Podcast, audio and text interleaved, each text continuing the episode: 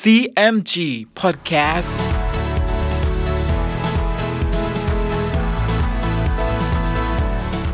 สวัสดีครับคุณฟังขอต้อนรับเข้าสู่ CMG Podcast กับผมดรพันธการทานุนนะครับ เรายังอยู่กับเรื่องราวของสามก๊กผ่านหนังสือเรื่องสามก๊ก Romance of the Three Kingdoms ฉบับย่อ เรียบเรียงโดย สาระบุญคง เดินทางมาถึง EP ที่ 43 มาติดตามกันนะครับว่า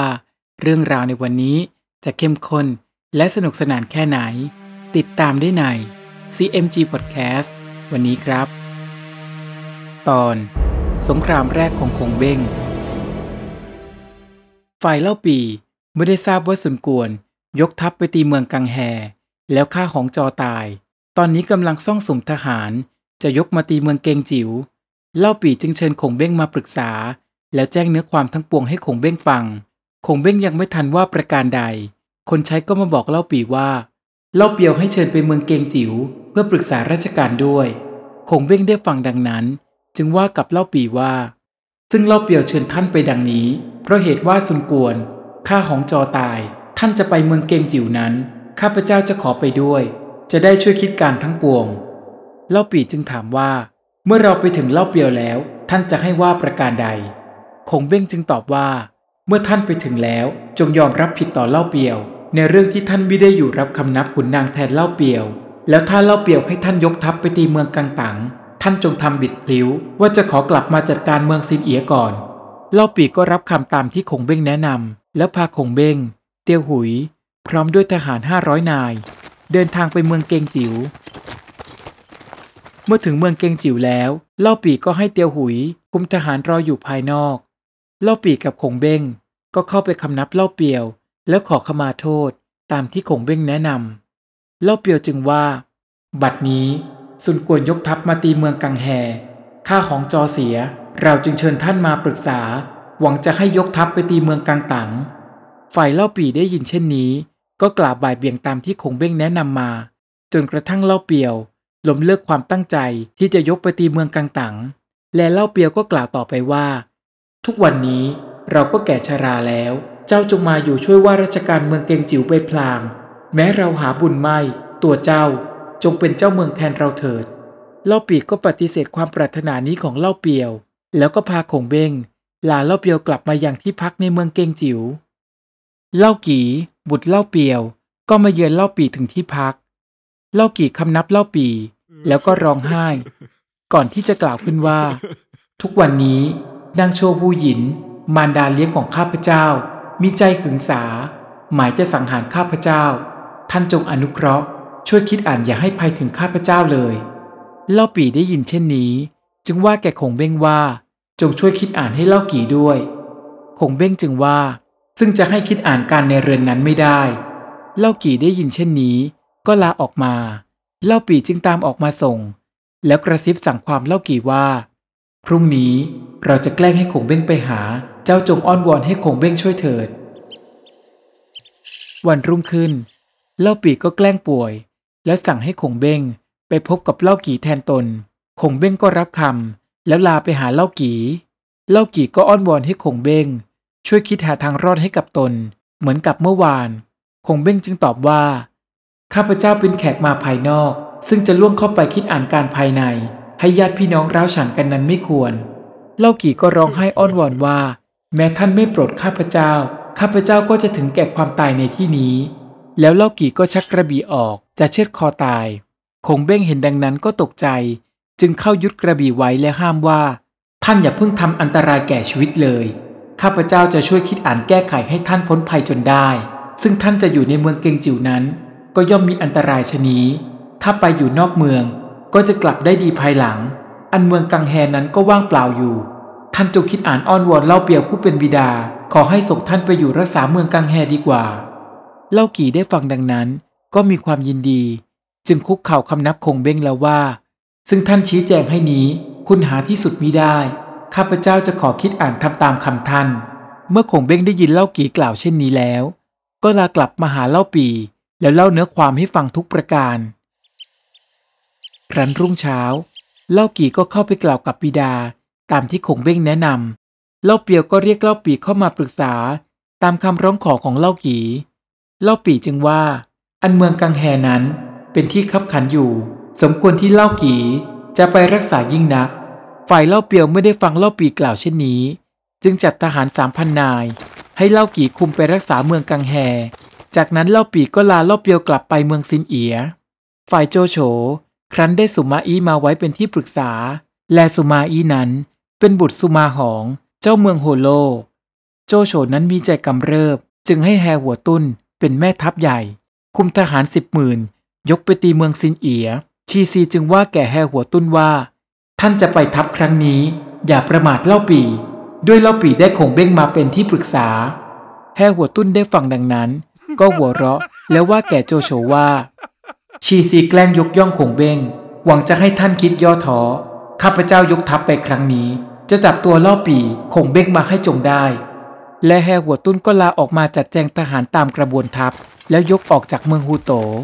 ฝ่ายเล่าปีตั้งแต่ได้คงเบ้งมาแล้ว ก็ปฏิบัติดังอาจารย์มิได้ขาด กวนอู เตียวหุย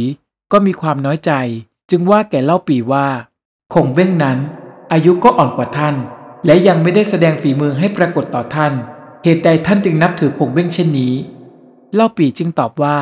ท่านทั้งสองไม่รู้ก็อย่าว่าเลย เกลือกคงเบ้งรู้ก็จะมีความน้อยใจ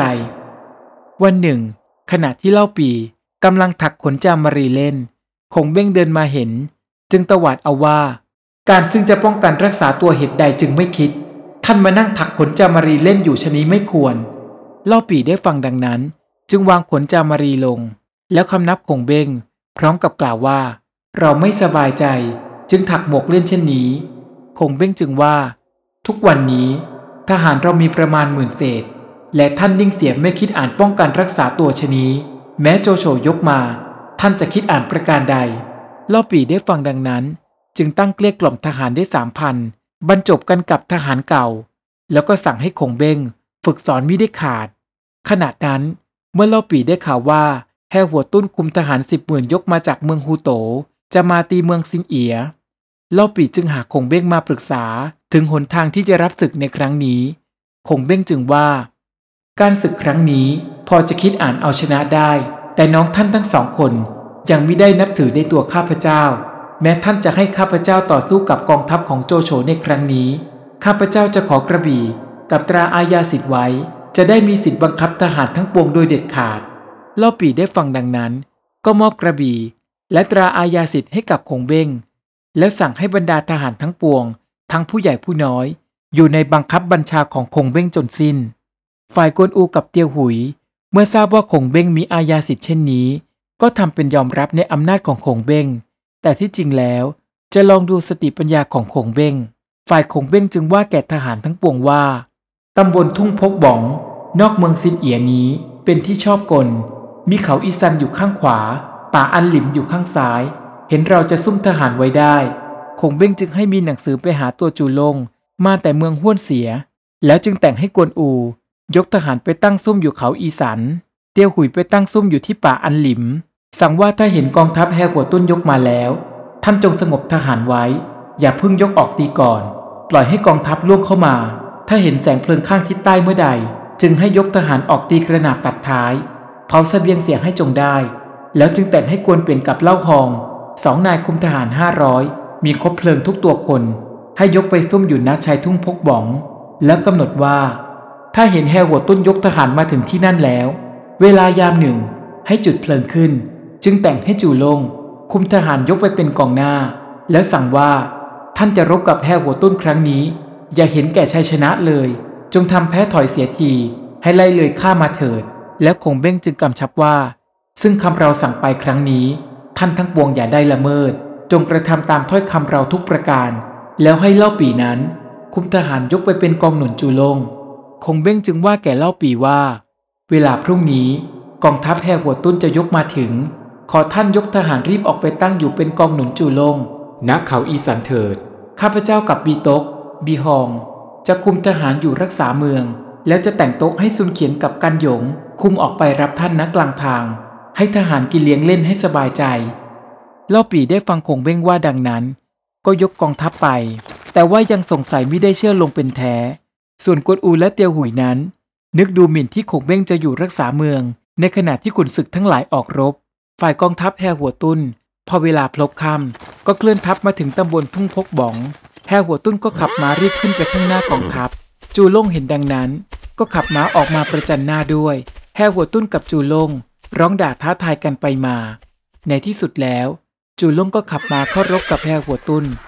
รบกันได้ห้าเพลง จูลงก็ชักม้ากลับหลัง พาทหารทั้งปวงทำถอยหนีมาแฮหัวตุ้นเห็นได้ทีดังนั้น ก็ขับม้าไล่ทหารทั้งปวง ไล่ติดตามไป ฝ่ายเล่าปีเห็นแฮหัวตุ้นยกทหารติดตามจูลงมาดังนั้น จึงให้จุดประทัดสัญญาณขึ้น แล้วก็ยกหนุนจูลงขึ้นไป แต่เล่าปีกับจูลง ก็ไม่ได้ต่อสู้ทำถอยหนีมา ขณะนั้นเล่าหอง กวนเป๋งก็จุดเพลิงขึ้นพร้อมกัน กวนอูและเตียวหุย ซึ่งคุมทหารซุ่มอยู่นั้น แลเห็นแสงเพลิงสว่างขึ้นดังนั้น ก็โห่ร้องยกทหารตีรุกเข้ามา ส่วนเล่าปีและจูล่งเห็นได้ทีดังนั้น ก็ยกทหารกลับเข้าตีแฮหัวตุ้นเห็นว่าเสียทีเช่นนี้แล้ว ก็ขับม้าฝ่าเพลิงหนีออกไป เช่นเดียวกับขุนศึกคนอื่นๆ ทหารฝ่ายเล่าปี ก็ไล่ฆ่าฟันทหารแห่หัวตุ้นในเวลากลางคืนนั้น โลหิตไหลแดงไปทั้งป่า ศพดาดไปดังขอนไม้ ครั้นเวลารุ่งเช้าแฮหัวตุ้นได้ทหารซึ่งเหลือตายแตกมานั้น ยกกลับไปเมืองฮูโต ฝ่ายกวนอู เตียวหุย จูลง ครั้นมีชัยชนะเช่นนี้แล้ว ก็ชวนกันสรรเสริญว่า ปัญญาและความคิดของเบ้งนั้น เห็นปรากฏจริงในครั้งนี้แล้ว ฝ่ายคงเบ้ง ครั้นเวลาเช้า ก็ขึ้นเกวียนพาทหารคุมโต๊ะออกมาตามเล่าปี ครั้นเล่าปี กวนอู เตียวหุย จูลง ยกทัพกลับมาพบคงเบ้งที่กลางทาง ก็มีความยินดี ต่างคนก็เข้าไปคำนับคงเบ้งคงเบ้งจึงให้ทหารทั้งปวงกินโต๊ะ เลี้ยงดูกันสนุกสบาย แล้วก็ยกกลับเข้าเมืองซินเอีย เรื่องราวกำลังสนุกเลยนะครับ และในตอนหน้ามาร่วมลุ้นกันต่อว่า จะเกิดเหตุอะไรอีกบ้าง ติดตามได้ใน CMG Podcast EP หน้าสำหรับวันนี้ สวัสดีครับ